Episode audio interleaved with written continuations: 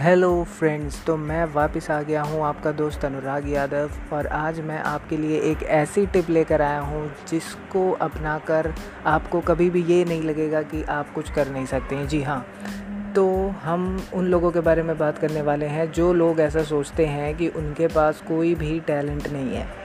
जी हाँ अगर आपको भी ऐसा लगता है कि आपके पास कोई भी टैलेंट नहीं है तो ये पॉडकास्ट आपके लिए है।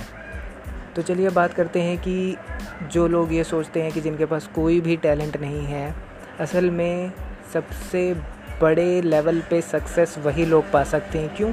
क्योंकि आपके पास टैलेंट नहीं है। इसका मतलब अब आप कुछ भी काम कर सकते हैं। इस धरती पे, इस दुनिया पे आप कुछ भी काम कर सकते हैं। जी हाँ आप कोई भी काम उठा लीजिए। लेकिन लेकिन मैं आपको बता देता हूँ, अब आपके पास टैलेंट नहीं है, अब आपने कोई भी काम उठा लिया है। अब कोई भी काम को आपको लंबे समय तक करना होगा, एक कंसिस्टेंसी के साथ करना होगा, रोज़ करना होगा, ठीक है?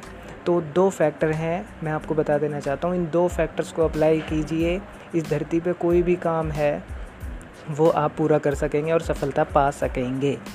जी हाँ तो पहली चीज़ है डिसिप्लिन और दूसरी चीज़ है कंसिस्टेंसी डिसिप्लिन ये रहेगा कि जिस तरीके से एक छोटा बच्चा टाइम टेबल स्कूल में फॉलो करता है, उस तरीके से आपको चीज़ों को फॉलो करना है अपने अपने पूरे दिन में, माफ़ कीजिएगा, अपने पूरे दिन में।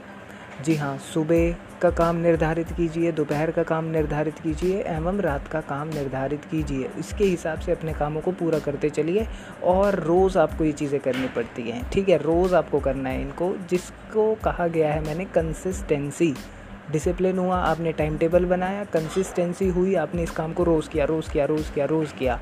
ठीक है? ऐसे करते करते करते करते एक दिन आप देखेंगे कि पहले तो कोई रिज़ल्ट नहीं आ रहा था बट अब उस काम में आपकी सफ़ाई आ रही है। जैसे जैसे उस काम में आपकी सफ़ाई आती जाएगी, लोग आपके काम को कहेंगे, अरे वाह, यार तुम तो बहुत बढ़िया कर रहे हो। लेकिन उनको नहीं पता कि आप इस काम में कितने समय से लगे हुए हैं। छः महीने से हो सकता है, एक साल से, दो साल से, पाँच साल से या दस साल से। परंतु आपको उस काम को करते रहना है, करते रहना है। सिर्फ़ इन दो फैक्टर्स की मदद से आप बड़े से बड़े टैलेंटेड बंदे को भी पीछे छोड़ सकते हैं। जी हाँ सिर्फ़ और सिर्फ़ याद रखिएगा मेरी बात डिसिप्लिन और दूसरा क्या था? बिल्कुल सही। डिसिप्लिन और, जी हाँ।